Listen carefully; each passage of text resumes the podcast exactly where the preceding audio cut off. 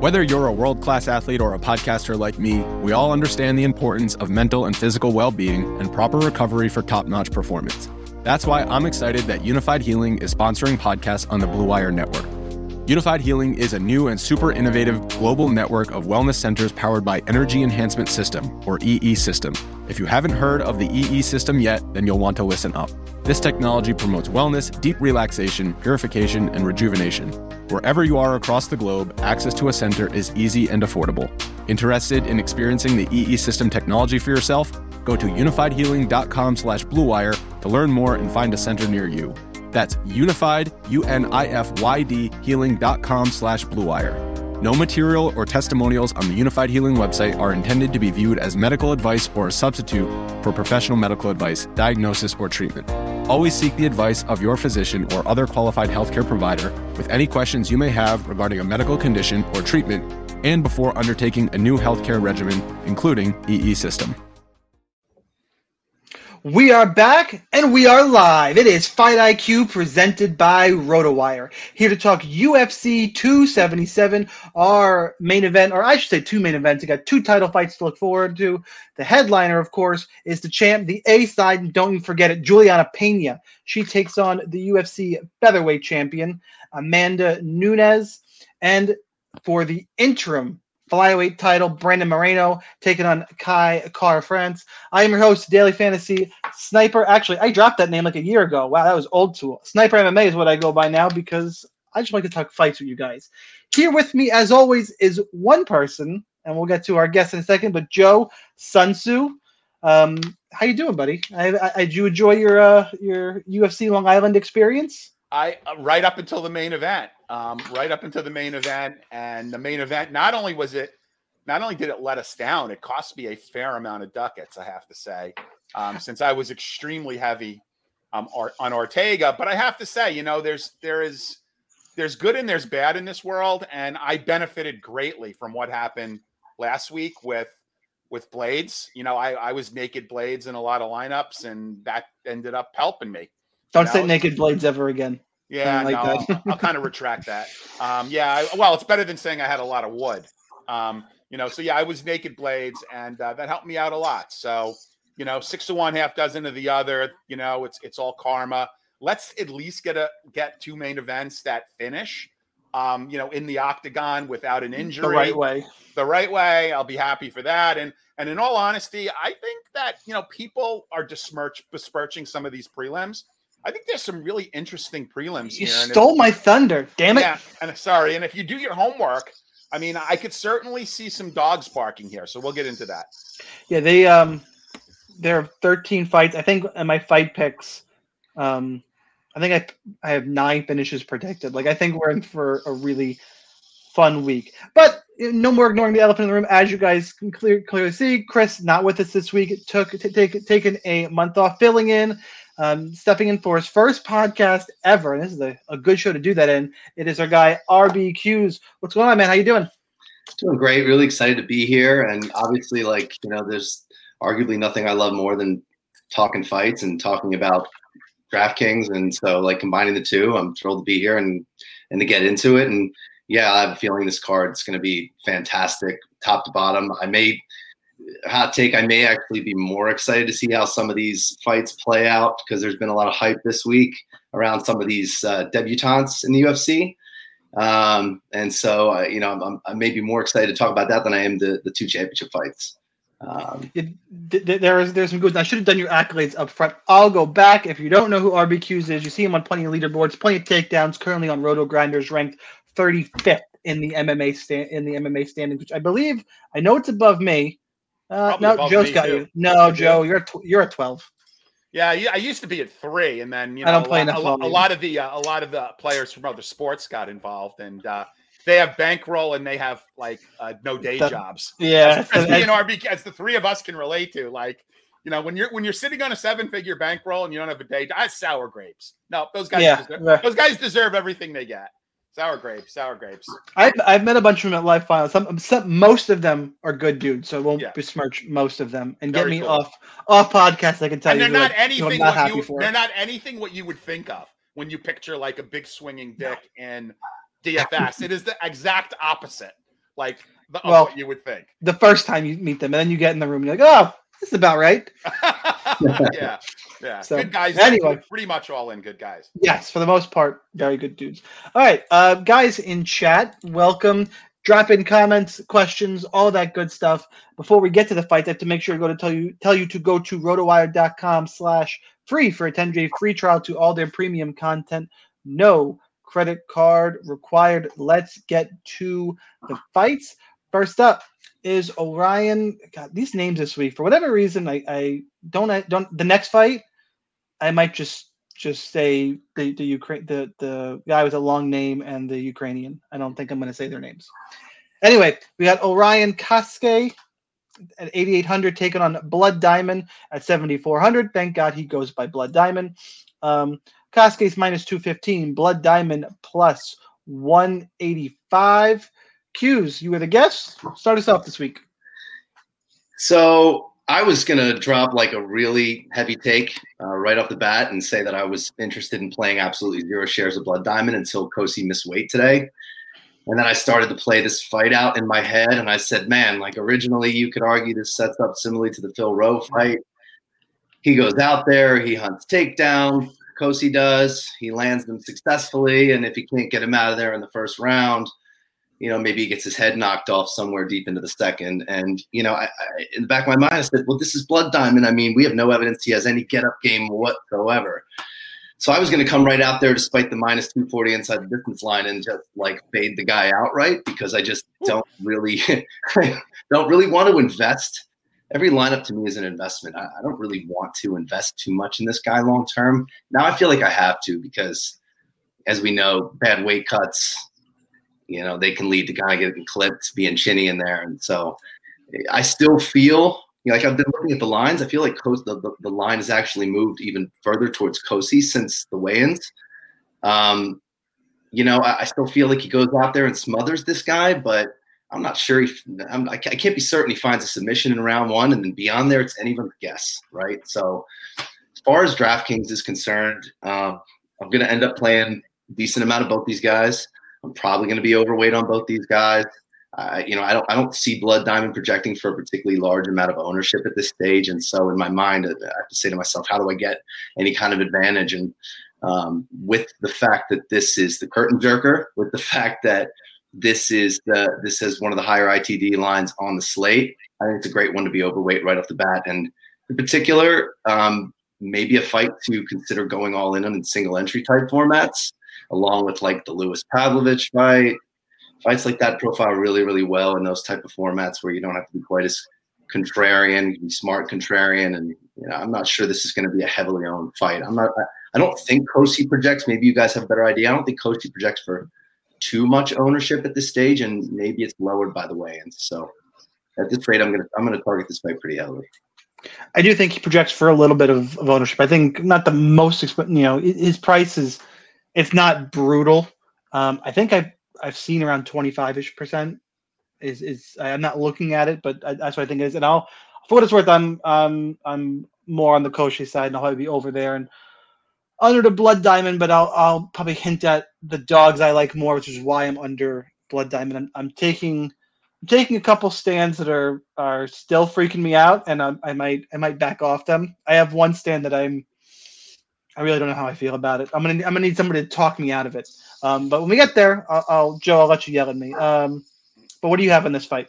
Okay, so a couple of things. One is I'll take the over on the 25% for a couple of reasons. One, our good friend Brett Apley, Daily Fan MMA, gave out Kosi as his tournament play on Mayo Media Network. I'm giving Brett a shout out because he gave me one in his pod. Although I'm giving him a much nicer shout out than he gave me. He picked Kosi. The amount of crap you talk about all of us, you don't get to say those things. That's fine. We're all midgets. We have receding hairlines.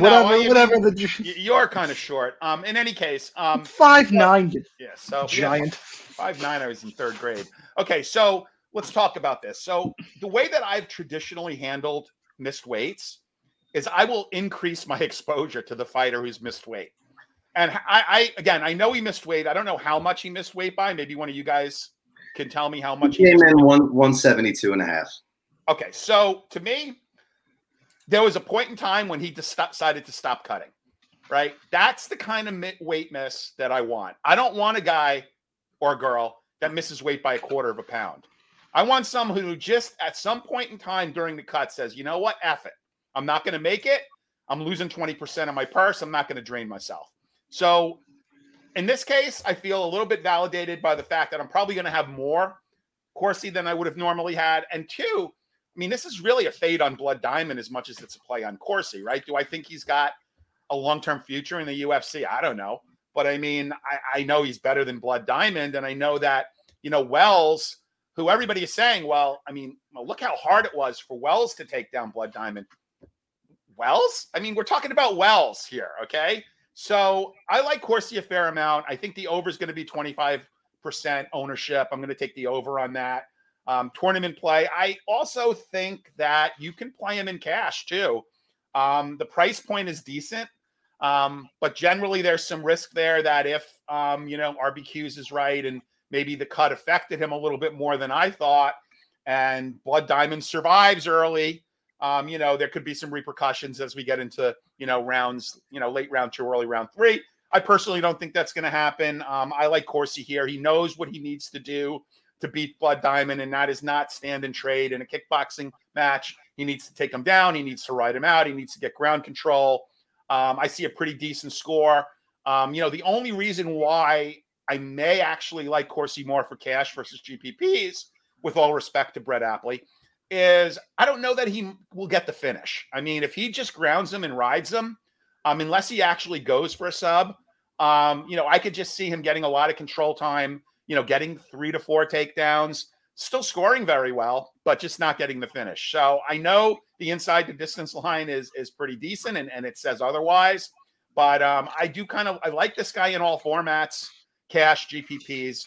Give me Corsi here. Let me fade Blood Diamond. I got to do the directing thing here. All right, let's move things around. All right.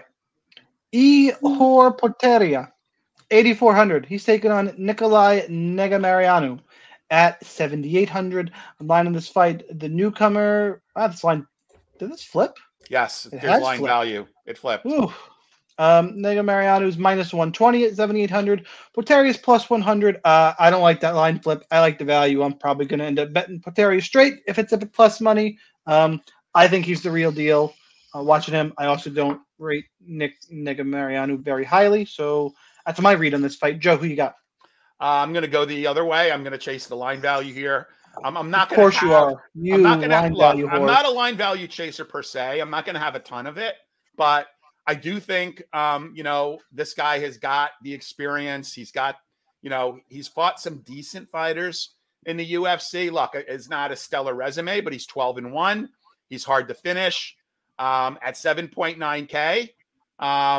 Yeah, I'm not going to like 70 points that he got last time in a decision, but if he can, you know, if he gets a couple of takedowns, if he could get in the 10X or so range, I could see him being a good play in cash.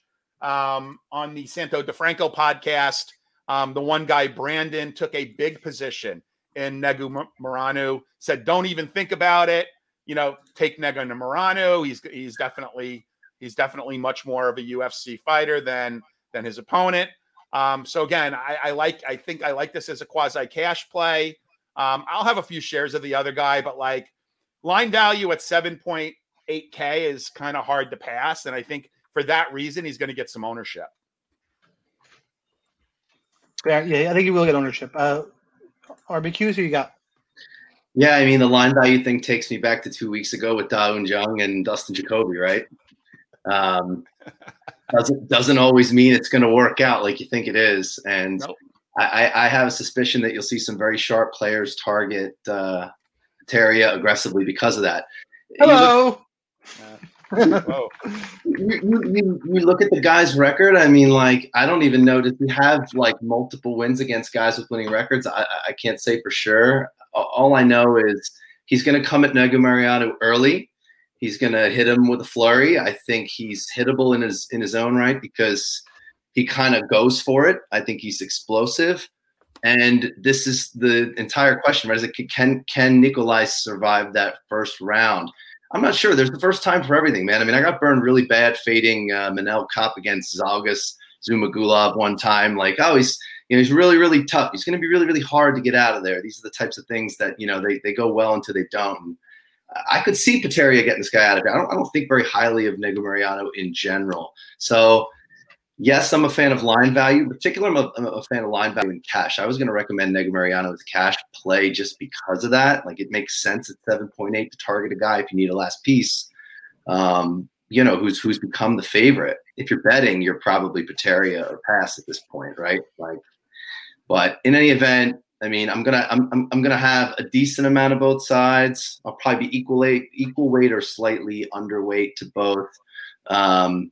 If I can try, I have to look at ownership projections. If I can try to get overweight on Potieria at this stage, I might, just because of the unknown. I mean, we don't really quite have a grasp on how good this guy is. He shows like a pretty impressive win on the Contender Series recently, but other than that, I mean, he's fought nothing but cans, and so it's a dicey fight. There's a lot of unknown here. You know, it's really hard to be convicted one way or the other. By the way, on Tapology, is that Calvin Katter's photo of him, or is that really him? It looks just like him, doesn't it? It's crazy. Okay, I'm swearing that's Calvin Katter's. It's him. Okay. Wow. Yeah. Okay. Yeah. I'm just going off my eyes. I think the wrestling's going to be a factor here. I think Nikolai's going to be on his back, but we will see. See if the public takes it or if Vegas gets one with the line value. I was actually going to add one more thing before you just to that effect. I mean, I think if Nikolai can stay on the feet, I think, you know, we can't have much conviction in the cardio of Ihor at this point either. Like, we just don't know. We don't know. And I think Nikolai could find himself in the clinch situation against the cage where if he can land a takedown of his own, it's possible that Ihor can't even get up from there. I mean, I taped him a little bit and saw him struggle mightily to get up and had to be, I think the ref stepped in and stood up the fight because of lack of activity a couple times against this guy, Georgie, a couple fights ago. So, I mean, I don't remember the promotion, but I just remember seeing that and thinking, okay, well, if Nikolai can somehow get the fight to the ground on his own, survive the first round, he may put Ihor in a dicey situation of his own. So I think he'll be happy to get through a fight with that talent. You know, cues that he fought two Georgies back to back, right? He's got back to back. Yeah. That's crazy. Let's move on here to a fight. Oh, I see why we're stalling. I get it. Joselyne Edwards, 8,300, taking on Gian Kim at 7,900. Line on this fight, Edwards is -125. Kim is +105. Not a whole lot of DK goodness here because Edwards is not fighting Priscilla Ketchabeating. That's not the fight. This is Gian Kim. Neither is Gian Kim. That Kim Priscilla fight was wild. You know, I'm not going to let Joe go first, I guess, in a women's MMA fight. Q's, you're up. I'm a little bit, you know, when it comes to Kim, I still have a hangover from the fact that I would have chopped the card had she gotten a decision that I think she did earn against Ketchabeating. I really thought she won that fight. And she was 9% owned, and she would have had a score over 90 points, and that would have been optimal. And yet here we are. And when it comes to Kim, she's all of a sudden carrying a 3-fight losing streak and facing, you know, most likely a pink slip if she loses in this spot. But I favor her here. I kind of don't think much of Joselyne Edwards, coming off a win against the punching bag and Ramona. Ramona, who actually did hurt her pretty well with a body shot at some point in that fight. Edwards goes on to miss weight today. Again, you know, we can argue whether or not that actually matters, but I think she's coming down to her natural weight at 135, and she goes on to miss weight. Fight is still relatively short notice, right? You know, and from it, I'm probably more excited to see how this turns out just as a fight fan than I am on DraftKings, but that's not going to move the needle. I mean, no one's really going to play this fight, right? Like, what's the combined ownership of this fight? 12 to 15% a fighter. In my mind, this is, you know, and I haven't really gotten into kind of how I play these slates or what my process is, but these are often fights that I just blindly go overweight on, especially with it being women's MMA. I know that neither fighter is looking to wrestle actively. Doesn't mean we can't see a takedown or some control or two. Doesn't mean we're going to be flush with underdogs that have huge scores either. And we may need a bridging score out of that salary range to get us to some of the higher scores at the high 8K and 9K range. So I can't rule it out. You know, my gut says to favor Kim here in this spot because she's desperate. She needs a win. I actually think highly of her relative to what the public does. I shouldn't say I think highly of her. I think she's better than her record is indicating at this point. And I feel like, you know, I mean, the Molly McCann fight, she had some good moments in that fight. She got taken down a couple times. That's what blew it. I think she won the Cachoeira fight. She had a good round one against Alexa Grosso. Edwards has a loss to Jess Rose Clark 2 fights ago. And, she, you know, she beat up Pasquale, you know, woohoo. So in my mind, I think Kim should be the favorite in this fight. Not like overly convicted in it, but I'll be rooting for her certainly. And I'm going to try to get overweight on both these girls and see where it lands me. Joe, how about you? Yeah. I want the same guy at Fight Metrics who scored the last 2 fights for Kim to score this fight. Last fight, I believe it was 340 strikes, significant or otherwise. And that's about right though. Did you watch the fight? That wasn't a Fight Metric. That's my point. My point is that she was credited with that. And she would have had a pretty decent score if she won that fight.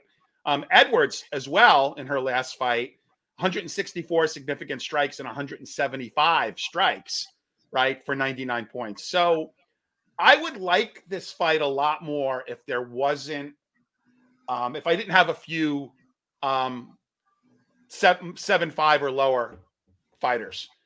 There's a couple guys at 7.5 or below that I like a fair amount that would preclude me from being overly invested in this fight.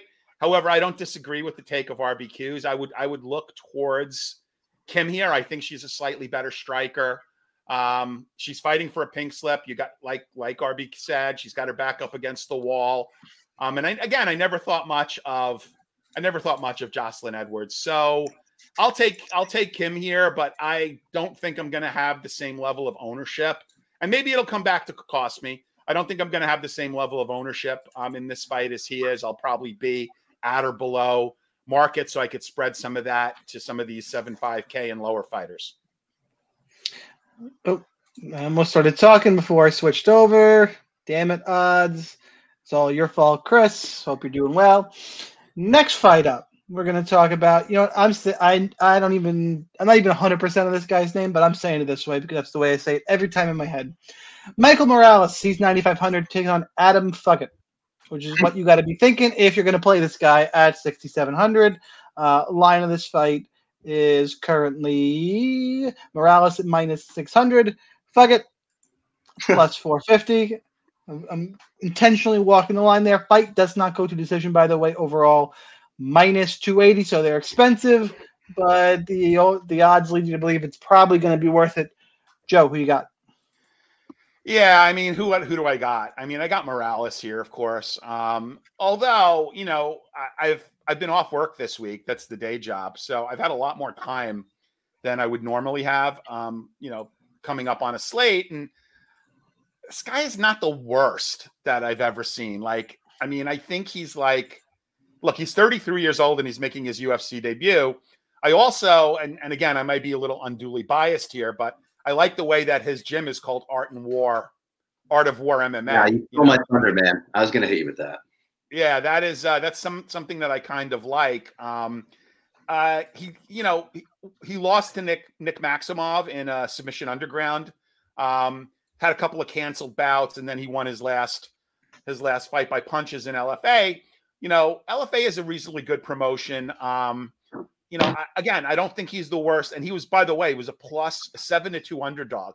And it was a co-main event, and he won in the first round. So he's not the worst fighter in the world. That was, a little bit less than 5 months ago, call it. So I don't think he's an absolute can. But with that said, you know, I think Morales, 23 years old, he is the guy that is being pushed here. Fuggett is taking the fight on short notice. Say what you will about, you know, Ecuadorian wrestling championships. The guy is 13-0. Again, Would I be surprised if he were to lose? No. But again, I think this is the kind of guy that for whatever reason, the UFC likes to build up. You know, in his last fight against Trevin Giles, you know, it was an even fight. And it was a 25th best knockout of 2022. So I think all the things are lining up for him to win this fight. Would I bet straight up at minus 600? No. But I think this is a solid cash play. You know, if you could make it work, I mean, obviously you're going to have to like something in the lower tier to get this guy into your lineup. I'm not sure what his ownership is going to be. I don't think he's going to be owned as high as Nunes. But I think maybe in the 9K range fighters, he might be the second highest fighter owned in the 9K range. But I'm in on Morales here. All right, RBQ, rather than saying who you got, how much you got. I'm not going to spend a lot of time here. I agree with Joe on his take that this guy's not the worst. But as I think about, like I mentioned before, I think of these lineups as investments, and I just don't really want to invest in this guy at all because I do want to invest in Peña. I want to invest in Garcia. I want to invest in Alves. I want to invest in Blood Diamond, Kai Kara-France to a lesser extent. So I just don't know that I want to be I don't know that I want to be opening up my lineups after the slate, looking at like, you know, lineups where I ran completely pure and have Fuggett in there blowing it up. I just, you know, Morales has the full camp. He's improving and seems to be doing so fast. Looks hungry, looked great against Giles, who obviously it's no secret he has like at least a couple solid wins on his resume.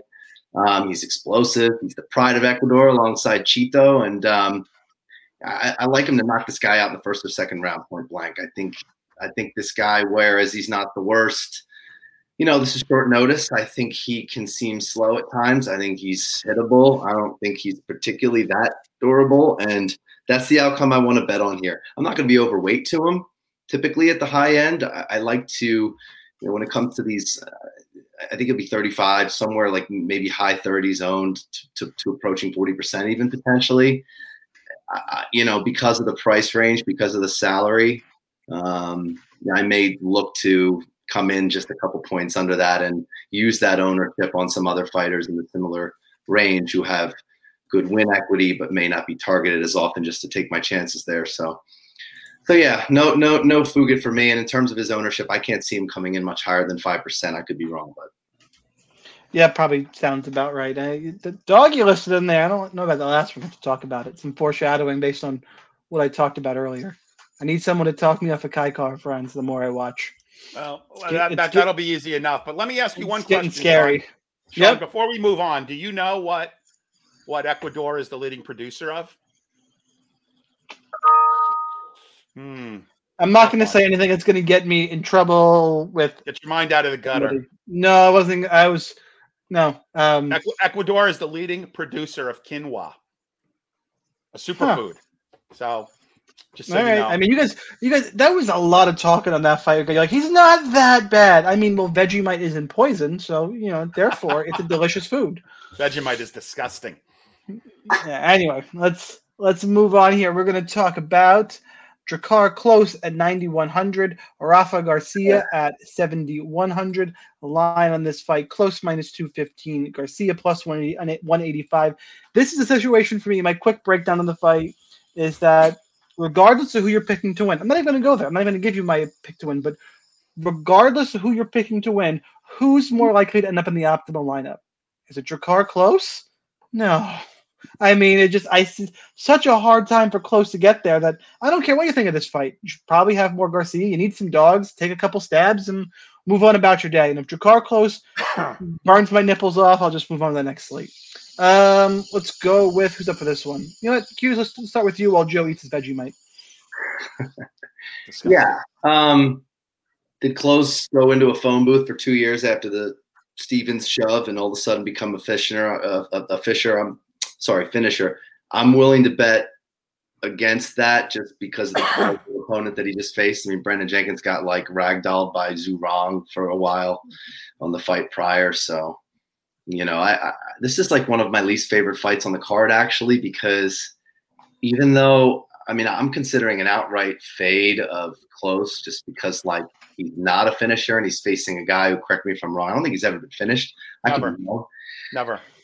So, but I also don't project. I don't project Rafa Garcia to win this fight either. So it's like, yeah, Garcia projects to be more. You know, if he wins, what's the path? He gets takedowns. But he's a relentless wrestler. He's going to look to get Klose down on the mat. I don't know that he does so at like a particularly high clip. I think he could do it 1 to 2 times. I can't really see it. You know what he should do?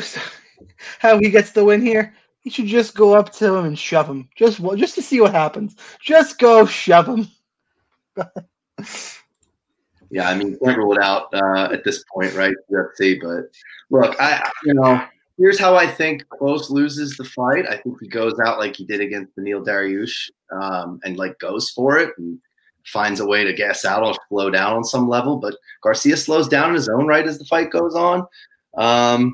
I was going to say, you know, maybe Garcia could be like a fringe. If you felt really strongly that Moreno was going to win against Kai Kara-France, then maybe in that price range, if you needed a last piece, you could consider Garcia, who's never been finished. Maybe he gets a couple takedowns and he has a high floor.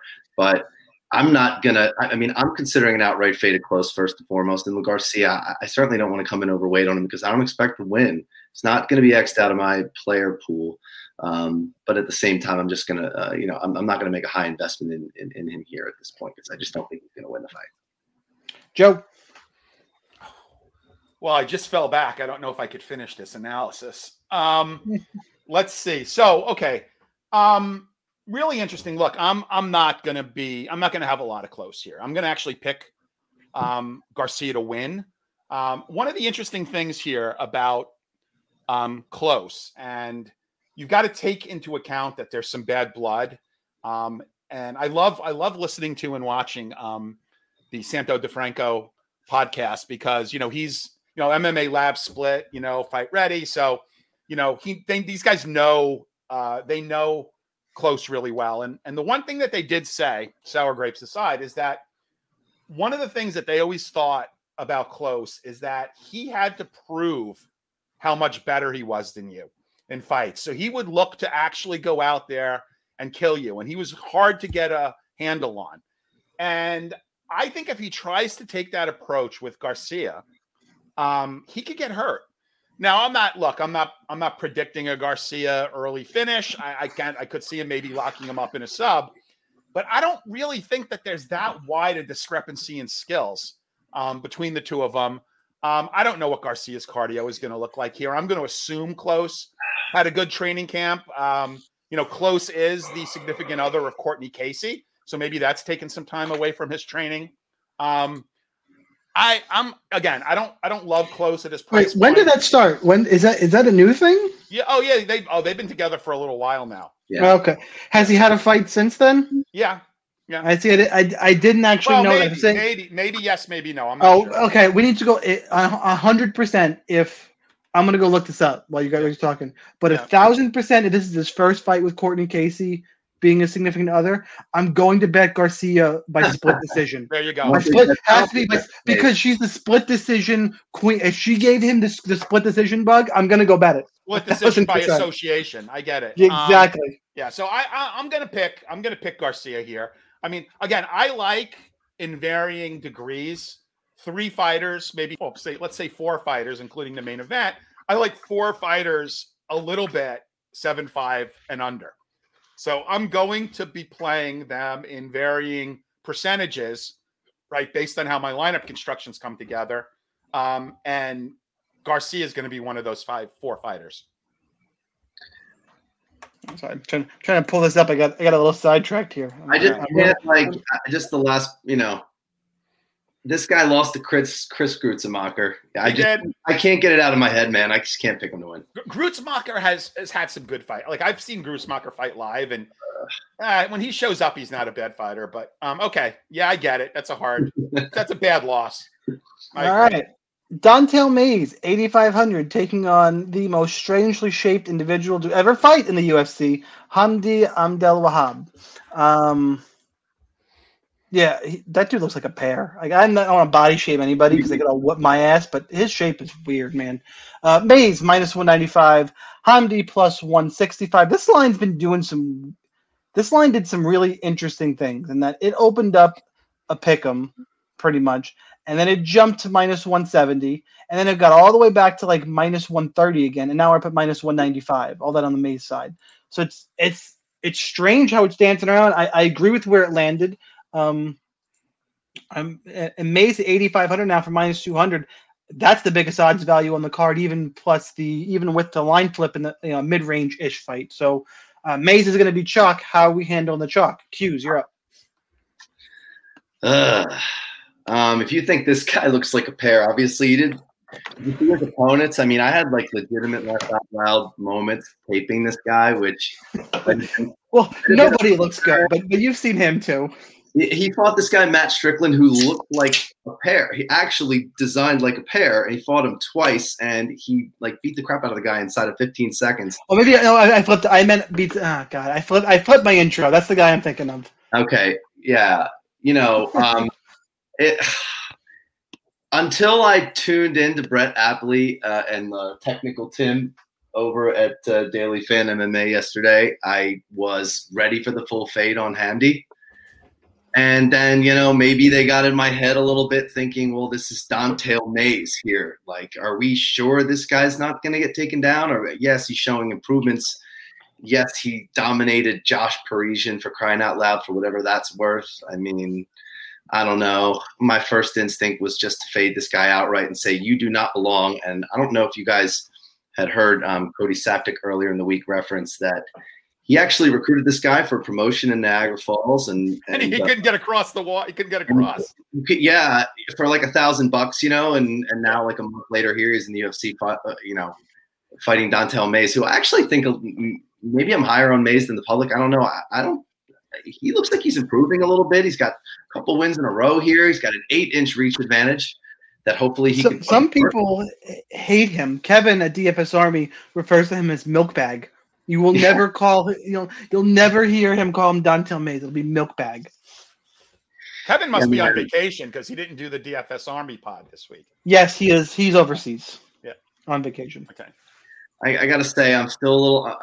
I'm still undecided. Like typically when I'm on the fence about a fighter heading up to lock. Sometimes I'll just get extra courageous and just whack him right at tomorrow it would be 5:57 p.m. But in this particular case, I mean, I think there's at least some chance he goes out, lands a couple takedowns. But does he have any cardio beyond that? We have no idea. Does he have any striking beyond that? We have no idea. And so my suspicion here, and guys correct me if I'm wrong, I think Mayes is going to be like uber chalk at this point in this price break. Just if you just say that out loud feels like a thing you should be underweight on. So I probably am going to play some of this Hamdy guy. I'm not sure how much, but one thing that I do that I think, that I would want to note on this show is if I do end up playing certain fighters who I feel maybe don't belong or I don't feel great about, sometimes I'll set groups and just limit how often they appear together. And I was toying with making a you don't belong here group between Potieria, Blood Diamond, and Hamdy and just saying max 2, just so like I don't open up my lineups and see like 3 people I wasn't like terribly high on to begin with. Smart. So in any way, what my gun to my head, I think Mayes just shows him there's levels to this and get down there at some point, maybe later than he should to justify the ownership. Which case, I'll probably come in slightly underweight on Mayes. So Joe, who you got? So first of all, let me address the call out by Brett Apley. I will apologize for casting aspersions on the state of the Egyptian wrestling program. However, let's throw a little water on this fire here. I'm not going to play any less Mayes, but what I did get out of the take by Technical Tim is I will play a few shares of Hamdy, but let me tell you about Hamdy. Okay. Aside from the anecdote that was shared by RBQs on how he couldn't go into Canada because he didn't have the right kind of visa for $1,000. It says he's fighting out of New York. Now, I heard he's training somewhere in upstate New York, which is not a bastion for MMA gyms. If you look at his Tapology page, he's affiliated with a gym in New Jersey, in Oakhurst. Now, New Jersey does have some, believe it or not, some MMA culture there. There are three people in his gym that have actually had fights, none of them since 2019, and none of them at heavyweight. So I have to wonder, aside from, you know, casting aspersions on his wrestling credibility, you know, who has he actually been training with? Like, where has he been at? Where has he been getting his reps in? You know, you better bring this same energy when you break down Amanda Nunes in her camp later. Yeah, I mean, so that's what I will. I'll address that. So, like, that's what I want to know here. I mean, I was a little discouraged initially by listening to the by the take, you know, by Tim and Brett, and, you know, but like when I thought about it, I'm like, okay, so maybe he's not a suck ass wrestler, and maybe Egyptian wrestling is better than, you know, Division 3, League 2, but like, who has he been training with? Like, where has he been getting reps? This guy could not get to Canada for $1,000 fight. Like, what kind of money is he putting into his training? Like, you know, there's just so many questions here. Making his MMA debut on a pay-per-view card, you know, in Dallas, and who knows if this guy has been out of the Northeast. So I just think there's so much narrative around this fight that I'm not going to play any less Mays than I would have played. But what it did do is convince me to play a couple of percent of Hamdy just in case. All right, moving on. Next fight up is Drew Dober, 9,000, and taking on Rafael Alves at 7,200. Dober -170, Alves +145. Look, I'm a Drew Dober fan. I've made a lot of money on the Drew Dober train. A lot, quite frankly. I wasn't dumb enough to play him against Makachev, but other than that, I've been riding him, and my losses were the Brad Riddell fight and the Dariush fight. And I think I bet on him most of his UFC fights, and he's just really underrated. He's a really, really solid kickboxer whose takedown defense is improving. Improving is the issue here. What is Rafael Alves going to do? If Alves tries to strike with him, he's going to end up unconscious. And yes, I know he got a knockdown against Ismagulov. Drew Dober will put him down and keep him down. But Alves has a pretty clear path to victory in the grappling. Do I think he's going to do it? I'm not picking him to win, but it's a pretty clear path if he can get the takedown. Joe, does he get the takedown, and how much Alves is he playing? Alves is another one of the fighters that I like 7.5K or under. Look, that win against Diakasey is aging so well, as good as Diakasey has looked. You know, that he got him down, he choked him out. Again, you know, Dober is Dober, right? He's he comes back from adversity. Doesn't always have the best fight IQ. Like, I think he could have handled that fight with Benny a bit differently. But I think this is going to be a gunfight. I'll have a few shares of Dober. He's not, like, again, there's two fighters that I like a lot over 9K. Dober's not one of them. But I got to think that Alves is live here, not only because, you know, Brett Apley has got him as his salary saver, you know, of the slate. I liked him actually before I even heard that. That helped affirm it. MMA Masters, pretty good affiliation there. You know, some good coaching. I could, you know, trains. What is that? I believe that's out of Chicago. You know, trains with some pretty good fighters. I'm going to give him a shot here. Look, I love Dober too. I mean, I love what he did coming back from that Terrence McKinney beatdown. I could see this being a really exciting fight. But you got to have shares. What is he? 7.2, 7.1. You got to have shares at that price, just because I think there is a chance. 7.2K. He's been averaging 58 UFC points over the course of two fights. He scored 24 against Ismagulov in a loss, put up 92 in a win against Diakasey. Again, that win, you know, kind of stands the test of time. It looks like a really good win now. So anyway, I'll take shares of Alves. I'll go ahead and pick him for the upset just because I need to make a pick. But I do think you should have exposure to this fight. Q's. Yeah, I think this fight's going to a finish. You know, I'm going back and forth on the outcome here because in my mind, I feel like if the fight starts round two, I got to favor Dober. And, you know, like I think it sets up very similarly to the way the McKinney fight sets up where I think Alves, you guys watch him fight. I mean, he comes forward with these like 3-4 punch combinations or like a flying knee and goes immediately to try to lock up a guillotine or does the club and sub thing. Like that seems like his home. And I could see that playing out in this scenario here. You know, I don't know that I see Dober getting like knocked out on the feet by this guy. I know he's been hurt a couple of times. I know Liddell beat him up pretty bad. I know McKinney had him hurt early. I don't think he's been knocked out in quite some time, maybe like 10 years or something like that, right? So I think he can be hurt. I think he can be submitted.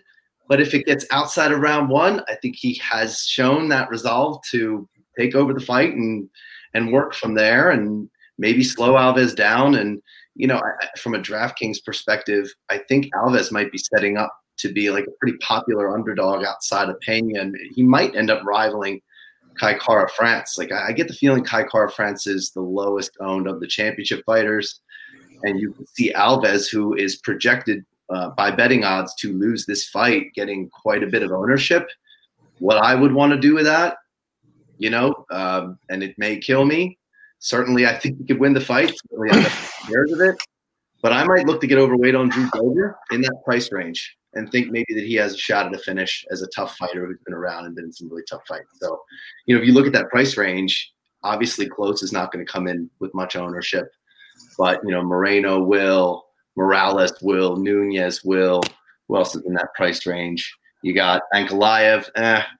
Not sure, but I tend to think Dober won't see a ton of ownership here. What I typically like to do is spread out my ownership amongst the fighters in that 9K range who project to win the fight and just let it guide me wherever it does and live and die with it. So I like that. And you pick your dogs. I change strategy slate by slate because I tend to think every slate is different. But there are fights where I don't want to make a choice at 9K, and usually, hopefully, I've got a good read on the dogs in that card. But that's typically how. That's one of the many strategies that can work. And I should clarify, I'm coming at this from like a mass multi-entry perspective. Yes. Right. I think in single entries, I don't know if you're actively targeting Dober. I think around his price range, there's a lot of other places you're landing first. So, you know, you're trying to win a large field tournament. This is the kind of way I like to think. Let's move on to Matthew Semelsberger, 8,600. Take on Alex Morono at 7,600. Line of this fight, Semelsberger is -155. Morono +135. I'm on Semelsberger. I'm having a hard time getting a lot of Morono shares in because I like other people in this mid-range. And I keep thinking to myself, man, that could be a mistake. But where do I want to remove the ownership from? That's kind of the boat I'm in with this fight right now. I am on Semelsberger. Q's, who do you have? I hate this fight. Outright hate this fight because I think it's got – I think it's projected to go to the decision. But in my mind, I feel like, you know, having watched both of these guys fight, why do I feel like a finish is coming? I feel the same way. I have toyed with the betting does not go to decision.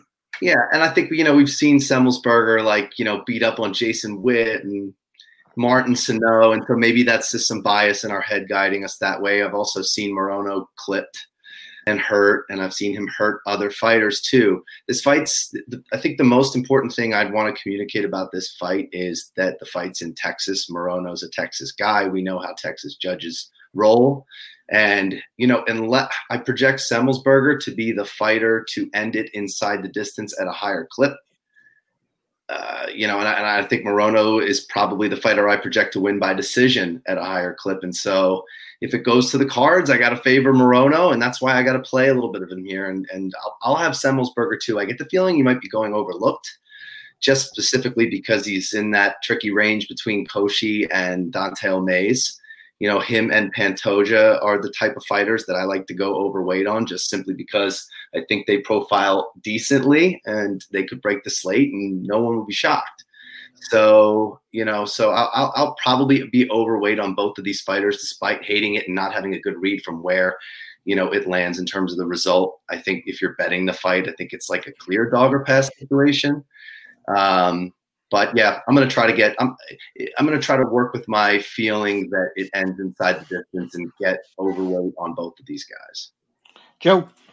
No, I think you made a really good point about, you know, how you're attacking the slate. I really do see this as a mass enter slate. I think there's a lot of different ways that you could go, you know, in the, you know, 8K to 9K range that could put up some seriously high scores. And the way to cover yourself there is to, you know, is to assign percentages and to max enter. And look, I'm not encouraging people to bet more than they're comfortable with, but like if there was ever a card to max enter, and look, it could be max entering the dollar, right? If there was ever a card to max enter, it'd be this one, because I think there are some guys who have put up seriously high scores, you know, in the 8 and 9K price points. I think this is a fight. I mean, again, you kind of touched on the narrative with Morono being home here. And, you know, if this guy had any athleticism, he would probably be a top 10 fighter. I don't think I see Semelsberger finishing him. I really don't. Morono is so tough. I do see this fight going to decision. And because of that, you know, I would probably lean more towards Morono here just because I don't think Semelsberger is going to finish him. And on those rare occasions when we do see Moreno wrestle, you know, he's got a fight where he's got 3 takedowns. You know, so we look, if he does that here, I think there could be some interesting grappling exchanges. Not that I expect there to be, but at 7.6K, I'm probably going to be higher weighted to Morono. But RBQ's made a great point at 8.6K, based on where he is between Corsi and Dante Mayes. If you really want to get some leverage, some ownership leverage, you know, play a lot of Semelsberger. Yeah, and this just one more thing just piggybacking off of that, like this is a classic case of like this, how do you get different without having to play fighters you don't expect to win? I think it's just an easy way to do it. Yep. All right, next fight up, let's move on to Magomed Ankalaev, 9,400, taking on Anthony Smith at 6,800. Ankalaev is currently – oh, I moved my odds. Son of a bitch, my odds are gone. Minus 300 or something. Something like that, but I want to. Yeah, minus 560 right now. Yeah. So I have minus 560. Come back, and Anthony Smith is plus 430. I'm gonna start doing. I should start doing 10-second breakdown of fights. Ankalaev wins. I don't know how he ends up on the optimal. And like Smith has seemed too tough to me in the past. And Ankalaev is more than happy to stand a strike with you if he's beating you on the feet. He's not. I know the last name. Looks like he's going to get a ton of takedowns. He'll just beat you up on the feet. He's fine with that. Anthony Smith has shown he can take a beating. Maybe that catches up with him. So that's my prediction for this fight. Joe, you're up first. Yeah, I think you can get some leverage here too by playing Ankalaev. Yep. Because of, you know, Anthony Smith's perceived toughness. Plus, Ankalaev has not been a great DraftKings scorer. I mean, look at his 2 Cutelaba fights. And I think those were the 2 best scores that he had on DraftKings. And if this goes to decision, you know, and Anthony Smith plays a guard game and, you know, doesn't get finished and, you know, the fight goes 3 rounds, I certainly see Ankalaev as being a long shot to make optimal. Now, you know, if he comes out and he has an Ion Cutelaba type of performance and somehow catches Anthony Smith and finishes him, then, you know, you're going to be a guy that is likely going to be lower owned than Nunes, is going to be lower owned than Morales, and you could get some leverage to the field in mass entry. So, look, I'm not going to pick Anthony Smith to get the win. If you're asking for a winner, I'll go with Ankalaev. It's just on the surface, I don't see myself getting to him that much in DraftKings because of my belief that this fight will go to decision. RBQs. I don't see myself getting to him because there's just like a bevy of fighters right above him that I do want to play. Yeah. And, I could see Ankalaev making this weird. He's like a bang your head against the wall fighter if you have him on DraftKings, because he can wrestle. He just doesn't choose to do so often. And I feel like this is a very clear path for him to make this fight dominating if he wanted to do it. For some reason, he plays in this world where he just likes to see how it goes. And he stood in front of Santos and got knocked down, didn't he? In the main event in February. I think he's going to win the fight. And you use the term leverage, Joe. This is the type of play, if you consider his win equity, that I usually just attack blindly and over time hope that it helps me out. And in comparison to someone like Drakkar Klose, who's not a finisher and fighting a guy never been finished, in my mind here, the win equity is too high to ignore. And in scenarios where Nunes loses and, Morales has some kind of quick win that doesn't score that well, 102, 103 or something, I could see it happening. Maybe he gets a knockdown versus Smith. Maybe he does land some takedowns and get some control. We just don't know. But we know that on paper he's projected to win this fight pretty often, and that's what I'm going to invest in. So you got to look, just to kind of add on to that, look at his last three performances, right? 9.6K, 80 points. In a 5-round fight, 9.1K, 77 points in a 3-round fight, 9.3K, 82 points in a 3-round fight. It's contrarian at this point. Yeah, so and then you've got those two big performances against, Cutelaba, and you got a first-round finish against Prochnow. So he's had 300-point performances, and two of them against Ion Cutelaba. So that's my issue here. You could argue whether Smith is worse or better than any of those guys that he beat, but he just doesn't go for the kill, right? He's a technical fighter, and at 9.4K, you need a finish. He's not going to win it for you by volume. You need a finish. So maybe the difference in format is where you consider this guy. If you don't need to be perfect in a single entry or a 3-max, you just need something to fling up there. You cross this guy off.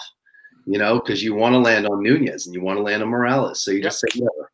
But in a mass multi-entry contest, to me, this is, with his win equity, this is just a site that over time that I tend to attack, hoping that it pays off. And I don't want to be too contradictory to myself with Klose sitting right there, but I laid out the reasons why I have minimal interest in him. If I want to pick one between the two, I'd rather go with the guy minus 540 to win. Yeah, let me see if we have preliminary ownership yet. I'll take a look real quick. Okay, so we have preliminary ownership up. So it looks like Ankalaev ownership is looking like 28%.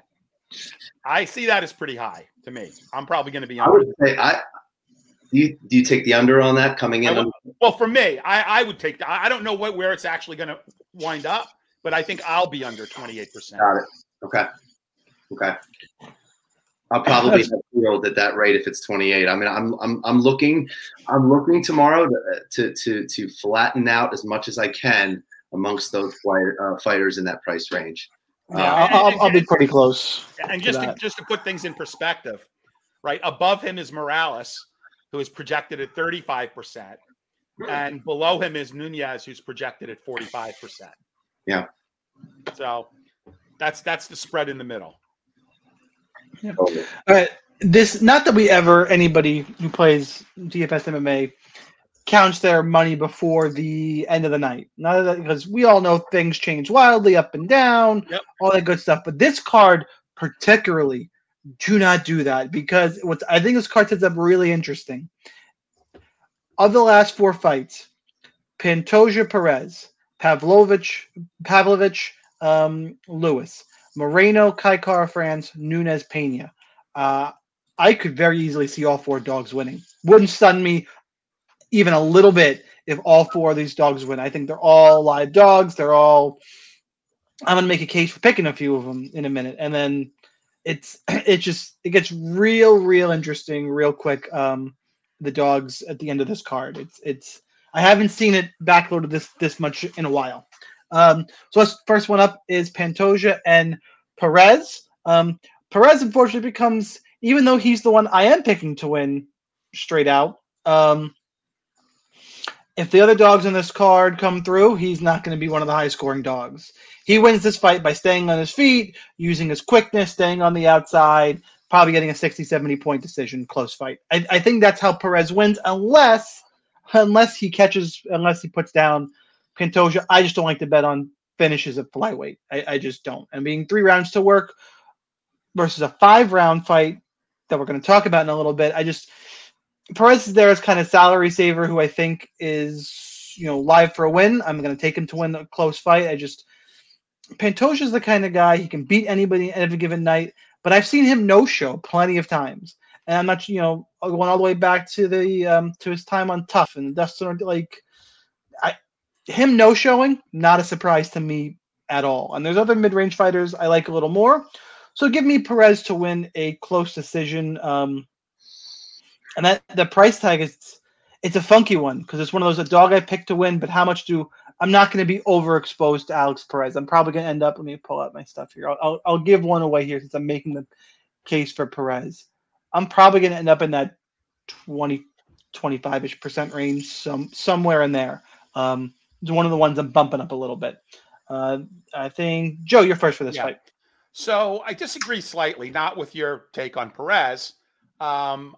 If you look at Perez's, history, right? He's averaged 87 DraftKings points, and that includes 2 losses of 4 and 11 points, right? So when he wins, he puts up a pretty significant number, right? So, I'm going to fight you for a second though, because I'm going to look, because I did that too. So you had Juicia Formiga was 122. He had 2 knockdowns in that fight. It's getting multiple knockdowns is a little bit fluky. And then Jordan Espinoza is a first-round sub. If he subs Pantoja in the first round, I will be stunned with. Just like he's got some performance. And then the other huge one was Torres, where he got why was that score so high? Probably put a lot of volume on Torres. No, okay. He put a lot of volume on Torres. He had 84 significant strikes in the first round. Yeah. In a first-round finish. Holy shit. Yeah. They all seem like outlier performances, which are always possible, but I don't know. It could be the way he fights, right? I mean, I guess my other point is he seemingly doesn't have much of a floor if you look at his stat line, right? Like he's all ceiling, right? Which is why I would look at him in GPPs. I like Perez. I mean, I'm going to have I think ownership on Perez is looking at like 16%. I'll probably be a scotch higher than 16% on Perez. But again, there are a number of guys I like in that 7.5 or lower, and I need to kind of spread ownership around. So I do kind of like Perez. Now, there's a lot of narrative, as you know, around Perez. I did not watch weigh-ins. I asked in Discord how he looked in weigh-ins, and all I got a GIF from John Stargarian with like a a French chef making a kissing motion, which I assume means perfect, that he looked really good at weigh-ins. Perez has historically had issues making weight. So the fact that he actually made weight and looked good actually makes me like him a lot more. He's had fights that have been canceled and postponed. He hasn't fought since 2020. And his last fight was a really bad and quick sub by Figueiredo. It was like really a bad Fight IQ moment. So look, I think this is it for Perez. I'm not saying he's going to get cut, but I think he really needs to come out and have a strong performance here against Pantoja, who I actually believe Perez is a better fighter than Pantoja. People are looking at the narrative. They're looking at, that he struggled with weight. They're looking at, his last, fight against Figueiredo. He first came on my radar against Torres and how good he did against Torres. And then I kind of followed him all along, and I'm like, wow, this guy can fight. So I like Perez here. I'm going to pick Perez to get the upset. I will have shares of Pantoja. He is a tough guy. He's at 8.7K. He's likely going to be under-owned. So I definitely want to have shares of Pantoja. But at 16%, if that is what it's looking like, I see myself going over 16% on Perez. RBQs, so you got? That's the projection on Perez, you said, is 16. Yeah. I'll be over on that too if that's the case. It makes sense that it would be the case, right, if you think about the price range. Yep. Main event fighters and stuff. There's Alves. But right below him is, or right above him is Morono. So. Yeah, and you've got Peña and Kai Kara-France sucking up a lot of ownership. A lot of ownership at under, at 7K or 7.5K or less. I'd like to be over on the fight. I'd really like to be over on Pantoja. I think he's going to find that neck, man. This guy leaves his neck out. Perez, he's left his neck out. I know. Out like scares times. Me to death. So I just 2-year layoff. He did look good on the scales, in my opinion. I think he comes back out here. I think he lands. He does have a wrestler. I think he's a better wrestler. He'll land takedowns. But I think if he's messing around on the mat down there for too long, I think he's going to wind up getting submitted. And if he doesn't, I don't know, in today's scoring format on DraftKings, you guys were looking at the logs. The Mark De La Rosa fight shows 2 takedowns and 8 minutes of control for a 96-point DraftKings score. I think that's in the realm of possibility too. Maybe not take that in a heartbeat. Yeah, 7.5K. You'd be looking at most likely. I think we both agree though, RBQs, right? This is pure GPP. I think so for sure. Yeah, there's no floor here. Yeah, no cash, no. Yeah, no floor at 7.5K. At 7.6. No, you guys are in.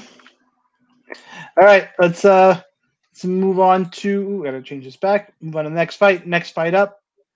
We're talking about Sergey Pavlovich, 8,200, taking on Derek Lewis at 8,000.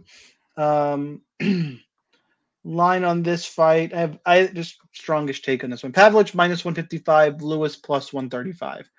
I'm going to explain this one fully because, at least my take, because it's going to sound contradictory unless I go all the way through it. I think Derek Lewis wins this fight in the second round. That's my pick. I think Pavlovich is the better DraftKings play because if he wins, I think he'll finish Lewis in the first round or with more volume. I also think that I'm more likely to be under. I'm going to be under on Derek Lewis because I think he's going to be more popular. Pay-per-view card people clicking on the guy they know, Black Beast, his balls is hot, all that stuff. I just think there's more upside with Pavlovich. I'd rather be over. So while I'm picking, it's strange in that I'm picking Lewis to win the fight. Pavlovich is, if not my highest, my second highest ownership fighter. And it's bananas to think that. I'm like, I don't know, I'm picking this guy to win. But when he wins, I don't know how he doesn't end up on the optimal. Unless he does to Derek Lewis what unless they stay away from each other for an entire first round. But I don't think Sergey has that in him. I don't think. So it's weird. If anybody's telling you to go all in this fight, and I know what's other people's stuff, not nearly as much as I used to. So if I'm incriminating anybody, Brad or the guys at Osimo or Mad Lab, whoever it is who's really smart.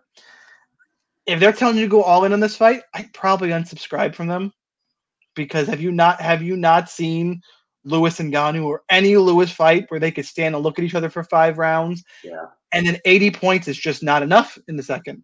It's just not. Yeah, we're probably going to get a finish and does not go to decision as high, but there's so many scenarios plus ownership where this is not an all-in fight. It's not. So that's my breakdown. Q's, who you got? You had some awesome points there. I was going to bring up that hesitation stare down, but I do want to mention that when I think about going all in on fights, I do typically think about format. If I was building a bunch of single entry or 3 max lineups, I might just go all in on this fight. Yeah, no, I'm talking for 150 GPP. If you're 150, yeah. At the same time, though, it's tough to make a stance here because I think both these guys are going to come in probably like over 30%, or somewhere around there. I project their ownership in my mind. I think they're going to come in similarly because I think the public is getting smarter, and I think the Black Beast has had pockets where he hasn't looked very good as much for as many pockets that there have been where he's looked good. I don't think he gave the best account of himself in that Tuivasa fight. getting dropped by that elbow there. He looked like he was about to die. And, you know, I thought to myself, he might be on his way out. The point I want to make about this fight is that I have to project someone's getting knocked out. I have cardio concerns about Pavlovich. He's so big. I feel like if he doesn't get Lewis out, you know, not like I'm praising Lewis's cardio, but yeah. If this goes to a third round, it could be one of those ugly heavyweight third rounds. I could consider maybe Pavlovich gasses here. I think that's in the realm. I mean, we just haven't seen it, so we don't know. He's going to carry like a 5-inch reach advantage, something in that range.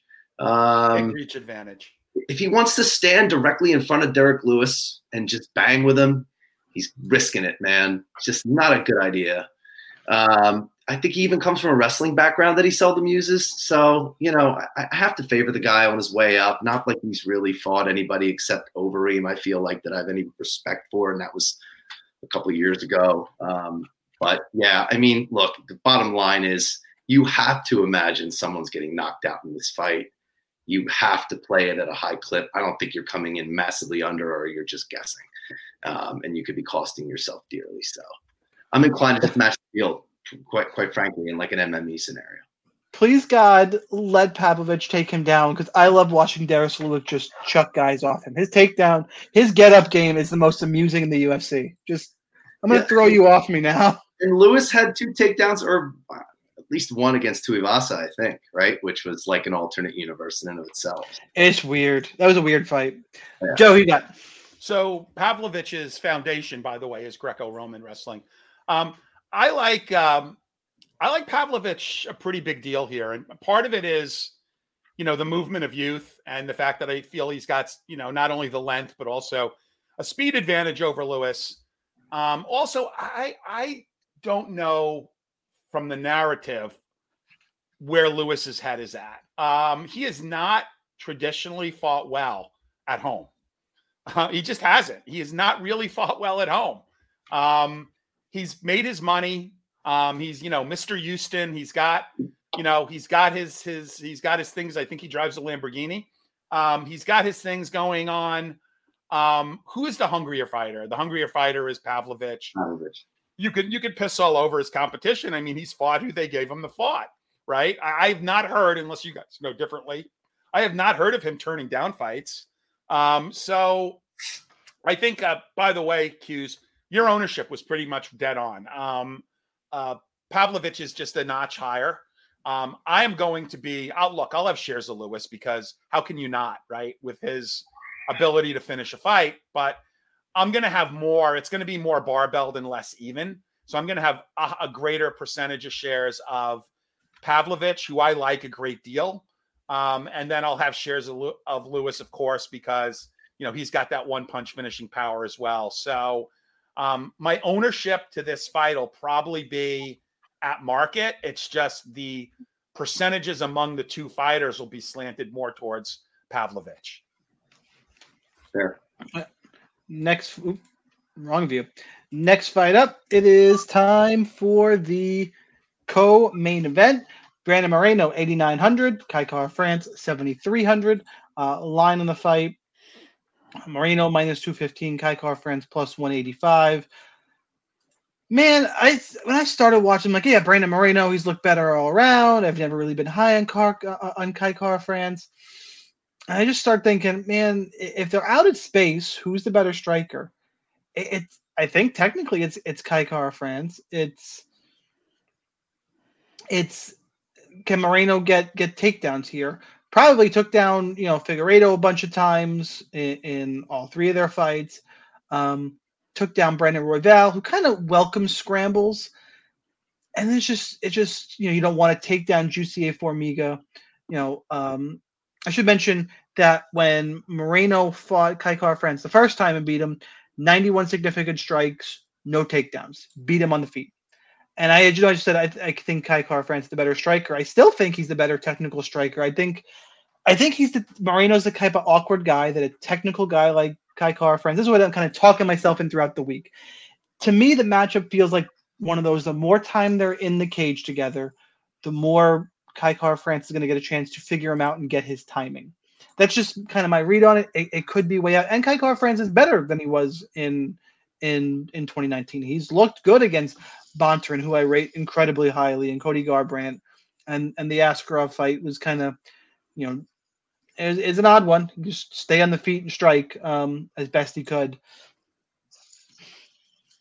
It just, I think everybody's on Moreno, and I want to make this pivot to Kai Kara-France. I will say, I think if Moreno finds a takedown, the terrifying part of this is as soon as he gets a takedown, I'm relatively sure he'll submit Brandon Moreno on the ground. So when I did my initial picks, my first set of picks, I had this fight. I had Brandon Moreno wins round 3 submission. And I keep thinking he doesn't get a takedown. They're on the feet longer and longer. I slowly want to shift my pick to Kai Kara-France wins by split decision. Like just the kind of that dirty fight that Moreno's been in. How am I approaching it for DFS? Well, thankfully, I need some salary savers. I'm more than happy to mix in Kai Kara-France. And where do I have Brandon Moreno? You know what you did last fight? Just kind of wash the field. I think I'm going to wash the field on Moreno and bump myself up on Kai Kara-France a little bit. Because I feel myself, I think I feel myself overthinking it. So I have some other stands I'll take, and I'm just going to – that's where I'm leaning right now. Now, tomorrow, who knows what I'll be thinking. But my official pick for this podcast, because it seems to annoy Joe, I'm going to go Kai Kara-France wins by split decision. Joe, you're up first for this fight. Yeah, so I always have a hard time betting on fighters that come from countries that have more sheep than people. But aside from that, so you've lost a lot of money in Israel Adesanya? Yeah, I have. I actually, you know, I like Moreno here a bit. I mean, he beat him last time. There's no reason to think he's not. If anything, he's gotten better. Sorry for the stuttering. Also, a very important camp change here. Very important camp change. Brandon Moreno is with James Krause. James Krause will be in his corner. This was, I believe, James Krause's first title fight. So he will be devoting a good deal of attention to Brandon Moreno here. I love that Moreno, after that last Devison fight, you know, did something to shake things up. Look, they say that it takes a couple of camps to get the benefit from a camp change. I really do think James Krause, just by the way he bets, and if you've ever had a chance to watch him on any of James Lynch's podcasts, he's such a sharp bettor. You know, and I think that translates actually into his coaching. I do like, I would have liked Moreno without the camp change. The camp change makes me like him more. I think he's got a really solid floor in cash at 8.9K. I think he's got GPP upside. I really do think that he is an improving fighter. Not to take anything away from KKF. I've never been a KKF guy. You know, I thought he was fortunate to get one of his wins. Was it against Bontarin? But he's looked good recently. I'll give him some props for that. But I do like Moreno a fair amount here. I think he could make this pretty easy. And he could use his grappling and get some takedowns. And he's got James Krause in his ear right now. And I think all that equates to a new champion. Well, regardless, it's and new. Oh yeah, I'll take and new for $1 million, please, Alex. And new once again. Let me put it that way. You didn't let me finish. And new once again, Brandon Moreno. RBQs, who you got? You know where I think he can land those takedowns? I rewatched the first fight, and I just kind of felt like by the time round 3 came around, Moreno looked like he was building a little bit. He certainly was doing, you know, all that swagger stuff that he was doing, kind of like with the hands out like he does. Yeah. Like, what are you going to do? You know, I don't think I think we might see a more mature version of Moreno this time around. I don't think we're going to see a lot of that. But regardless, I mean, it looked like he was building. It looked like Kai Kara-France was not wearing the damage particularly well. Those boxing exchanges, you know, I think Moreno's got a reach advantage here. Kai Kara-France, I think, tends to struggle with people that are a little bit longer and stay in his face like that. And so these boxing exchanges, if you go back and look at them, I mean, like, Kai Kara-France would land 1, 2, and then you'd see Moreno, boom, boom, boom, but like 4 or 5 straight shots in a row. You would see him start, as the fight went on, start to get the better of those exchanges and certainly cause Kai Kara-France, at least in the judges' eyes, to wear it so poorly that it was pretty clear by the end of the fight who you thought was going to win. Now, let's say in this scenario, you got a 5-round fight gets extended. You got to favor in the championship rounds, the guy who's been there countless times. you know, at that point, I could see this takedown defense that we've declared to be stout for Kai Kara-France. We saw the Askarov fight. It did, to his credit, look like, you know, he had to take that. Although I will say, you know, Askarov was so poor in striking in that fight that he couldn't close range, and he kept having to launch from a distance. So I didn't feel that it was as difficult or challenging for Kai Kara-France to stuff the takedowns. I think in rounds 4 or 5, from a DraftKings perspective, where my head's at on this thing, I think Moreno could land a takedown or two, as he wants to cement, cement himself on the scorecards and get a convincing win. Look, I'm just not a big Kai Kara-France guy. I never really have been. I think he's had a nice run here, but to me, I think Moreno's got the better cardio. I think he's like one of the most durable fighters in the UFC. Probably he's better grappling if it gets there. I tend to think he may not be, from a technical perspective, the better striker, but man, I mean, in these wild dogfight boxing exchanges, I continue to favor him, and I favor his counter boxing as well. So how do I play it on DraftKings is really the question, right? Because I don't think you're going to necessarily be different coming in equal weight or under on Kai Kara-France and having a bunch of Brandon Moreno. So that's the point where I'm struggling here, because that's how I feel. I certainly feel like, how do I come under on a fighter that's already going to be low? Or do I just say, you know what, it's a championship fight. Anything can happen. In my mind, I just don't think I can go overweight on Kai Kara-France just for GPP purposes. And I'm considering coming in extremely low on him. That doesn't mean I'm going to have a ton of Brandon Moreno either. I think when you consider that price range that we've been pounding the table on all night, there's paths to Moreno scoring like a 106 to 108 and somehow not being optimal. I mean, there's a universe where that exists on Saturday night. So you're counting on him if it goes the distance to have a couple takedowns, maybe a couple knockdowns. I don't know that you can project that at a high rate. So I'll probably be field on Moreno, or maybe even slightly under, so I can use some of those ownership shares on people in the range that I like, and let it burn me if it comes to it. So. All right, let's do the main event of the evening. Amanda Nunes, Julianna Peña. Nunes 9,200. Peña 7,000. Nunes minus 275. Peña plus 230. Look, I'm still going to pick Nunes, but Peña is a way, way, way, way, way more live dog than I gave her credit the first time. My bad. Nunes, I don't know where her head's at with the cardio issues we saw last time, opening her own gym, the cardio issues, and it's not the first time it's popped up, by the way. And Peña called it to a T. I'm going to drag her into a fight, and she's going to fold because she's done it before, and that's exactly what happened.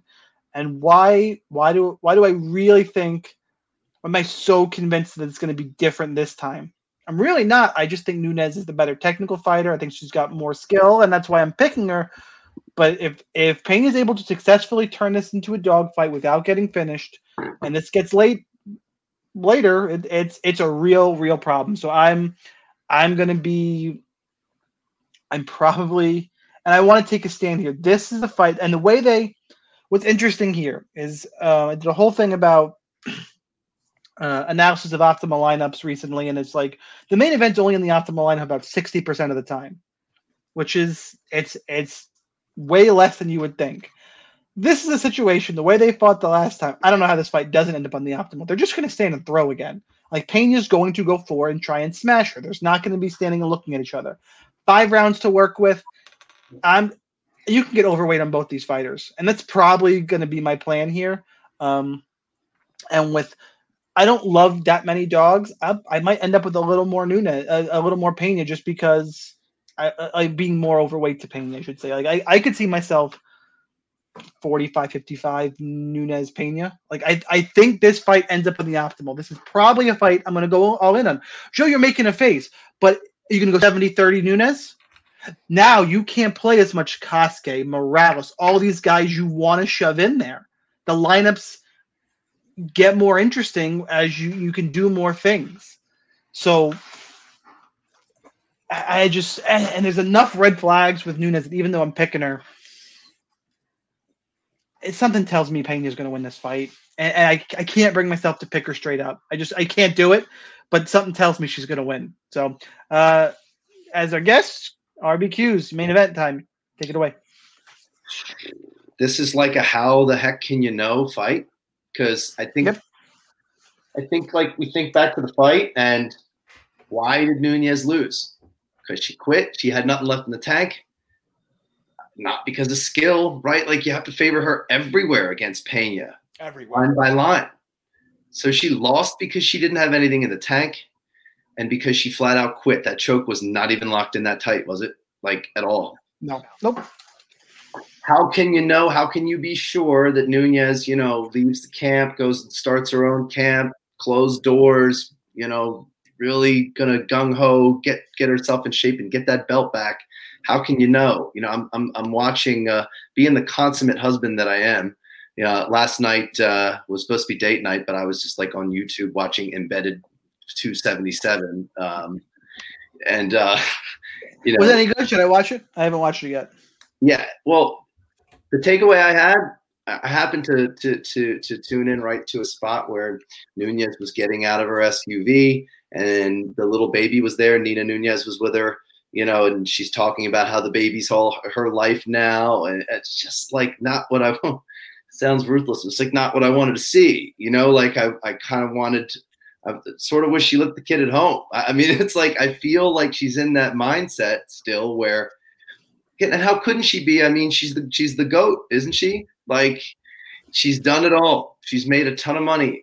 What's she really going to be motivated to lock down her cardio? And then even if she is she going to come back and deliver on that 100? Like maybe she gasses out in the third round in this particular case. Like, is she going to all of a sudden have amazing 5-round cardio to go to the distance with Peña, who's going to be ruthless and stay in her face? You know, so I don't know. I don't know, and I'm going to play a ton of both these fighters. I'm leaning towards playing an equal amount of both of them, to be fair. I'm getting the champ. I'm getting the current champ, who we just saw win, who's hungrier at this stage, for $7K on DraftKings. Really hard to pass that up, man. You know, and like there, you can go back. You don't have to just point to the last fight to have concerns with Amanda Nunes, like the Jermaine Durandamy fight. That was dicey. That was real dicey. People forget. No, I'm going to bring it up. Don't worry. Okay. Well, I'll let you get to it because I'm going to. You know, there's so many things I want to cover on this fight. But at the end of the day, look. I mean, from a DraftKings perspective, I think Peña is going to be 30% at least. I might have more. I feel like the spot is too good. And for all the people picking Nunes, you just better hope that she got it together because she is better at every level, and I think her win condition, I think, is get her out of there in the first round, like finish the fight early again. It's the same as it was last time. She just got to do it. It's MMA. It could happen. It can happen because she did. I think it was a 10-8 round. Like I'm pretty sure. Like she smashed Peña in the first round, and so yeah. But it's hard to know. How can you know? You're not behind closed doors, so we're guessing a little bit. And what we do have to go on is a $7K price tag on the current champion. All right, Joe, tell us why we're all in on Nunes and passing up all these other guys. I'm not saying all in on Nunes. I mean, look, it was criminal that Peña was only 4% owned. Like, I'm not sure. I know I was higher than that. I can't recall what I was, but I know I was higher than 4%. You know, look, you want a hot take, you know, Peña is an above average fighter. That's pretty much it. I mean, Jermaine Durandamy. A Muay Thai world champion with very limited wrestling chops. Got 3 takedowns. Nico Montaña, 2 takedowns. I think the tragic mistake that that Nunes made was, well, one, she had a bad game plan, bad fight IQ. If she couldn't finish her standing, that took a lot of guess. She should go right for the takedown, ride her out, control time. It's a lot easier on the ground. It's less taxing. Once you get that takedown, and we know that she could be taken down, it's less taxing. I think that is what has to happen, right? Would it surprise me? You know, now, I mean, you asked me to mention the camp change. So Amanda Nunes has left ATT and went to her own camp. Now, this is a strategy that Valentina does. Valentina does not go to big name camps. She has her own camps. They're built around her. Very hard to get anything out of what's happening there because it's a private camp, right? Now, if you ask me, who do I want to hang out at the beach with or at a pool? It's definitely Julianna Peña. You know, I appreciate the fact that Nunes likes to wear tablecloths in, you know, to support our waiters and waitresses. But if you ask me who I want as a fighter, who is better in every aspect of MMA, it's Nunes. Now, if Nunes has any pride, she should be highly embarrassed about that last performance, right? Now, do you want to have the legacy of having gone out to a far inferior fighter, not once, but twice, right? I just don't see it. Money aside, issue aside, I'm going to be underweight to Peña. Obviously, at her price, I'm going to have shares of her. I'm not going to have 30%. I'm not sure where I'm going to fall, but it's going to be less than that. And then we'll see. But I like Nunes a fair amount here. You know, I like her in tournaments. I like her in cash. I just like, again, this is me, and maybe I'm going to fall on my shield and people are going to say, you know, you're an idiot for not playing more Peña. But I'm going to be very heavy weighted to Nunes, and I like enough people at 7.1 and 7.2 and 7.5 and 7.6 that I'm still going to get the exposure I want to Nunes and not have what I consider garbage lineups. So there you go. All right, guys, we need hot takes. If you got them in chat, drop them right now. Something unexpected you think will happen tomorrow night. Before we go to that, go to rotowire.com/free 10-day free trial to all their premium content. Excuse me, no credit card. Excuse me, geez, required. I'm not coughing to that because it's not fake. I'm just, it's been an hour and a half show, guys. Hot takes, who's got them?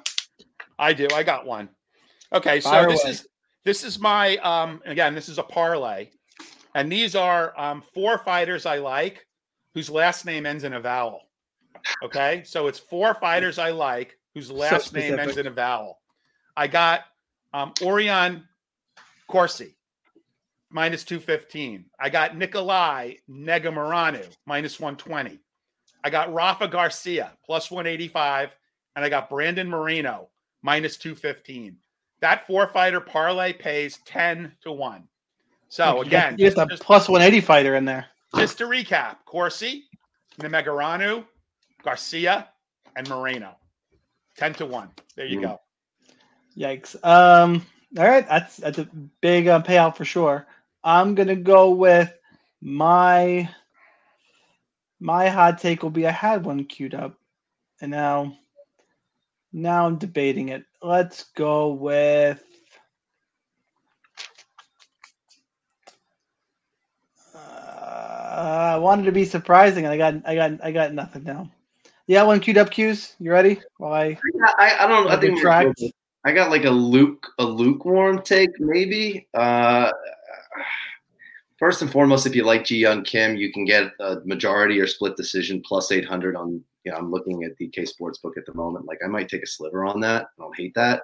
I like the notion that neither of the championship fight favorites end up on the optimal, but Julianna Peña does.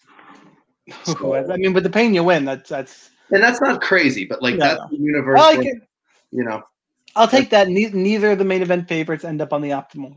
That's a pretty hot take. You know, we're gonna go with. I'm gonna say that. Matthew Semelsberger 60-second bonus. Wow.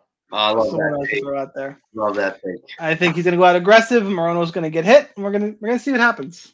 So I think there'll be some aggression there. From the crowd, Zero Miedo, Alves by club and sub.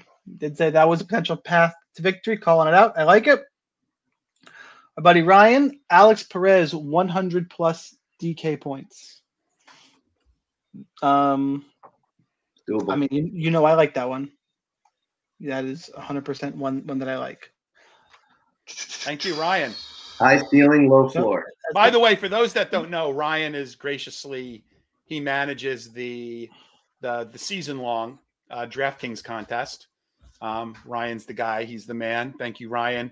You know, we've had some bad behavior in that contest in the past, and Ryan. Yeah, I ran it for 3 years, but it's too much. No. Well, you know who I'm talking about. Bad behavior. Yeah. Before me. Yeah. So before Sean. So I revived it and passed it off. And Ryan is also the racing analyst for Daily Fan MMA. So thank you. Yes, Ryan. He does. He does a different one than I did. I passed off mine to somebody else, but it's good job there. So thank you, Ryan. And thank you, RBQs, for joining us. It was fun. We'll do it again. We'll do it again sometime. And thanks for the invite, guys. I had a lot of fun and had a couple. Man. Yep. I had a couple things altered along the way. It was great to hear you guys' perspectives, and with under 24 hours to go here, I got some things to tweak maybe a little bit after. So I think what I'm going to do is I'm going to take a little time off now, run out and get some Mega Millions tickets. Yeah, that's good. But they're $1 billion, and then maybe watch a little TV, and then what do we got? What time? What's the start time tomorrow? Is it 6 p.m. pay-per-view? Okay. So I got all day tomorrow then to work on. I usually wait until Saturday to do my lineups, and because those late changes are just killers. Sure. to have to go in and adjust lineup. So I got all my contests reserved though.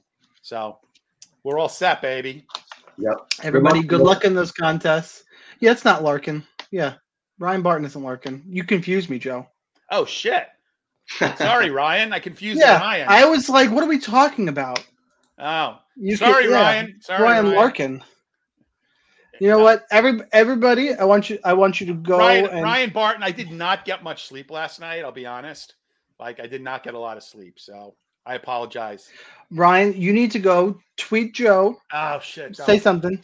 Throw him out on Twitter, Joe. Retweet it, and everybody, you need to go and follow Ryan Barton because I'm never going to forget. Follow Ryan Barton, please. Follow him right now. That was egregious. And you threw me off, and I just rolled with it. You did, man. I'm just going. You bought into the lie, and you just freaking rolled with it. I did. And on that note, guys, clearly nullifying all of Joe's takes for this entire podcast. Jeez. We wish you good luck. Good luck in your contest. We'll see you next time. Peace. Take care. Everyone is talking about magnesium. It's all you hear about. But why? What do we know about magnesium? Well, magnesium is the #1 mineral that 75% of Americans are deficient in. If you are a woman over 35, magnesium will help you rediscover balance, energy, and vitality. Magnesium supports more than 300 enzymatic reactions in your body, including those involved in hormonal balance. From functional medicine doctors to mental well-being and female hormone experts, we all know that magnesium is the one mineral to improve all aspects of well-being and health. But which one? Magnesium Breakthrough from Bioptimizers, the trusted choice recommended by leading experts with 7 best-absorbed forms of magnesium to ensure your body receives the support it needs for overall well-being. Go to bioptimizers.com/balance today and use code BALANCE10 for 10% off. Support your journey to wellness at bioptimizers.com/balance. Magnesium Breakthrough from Bioptimizers, your foundation to optimal health and vitality.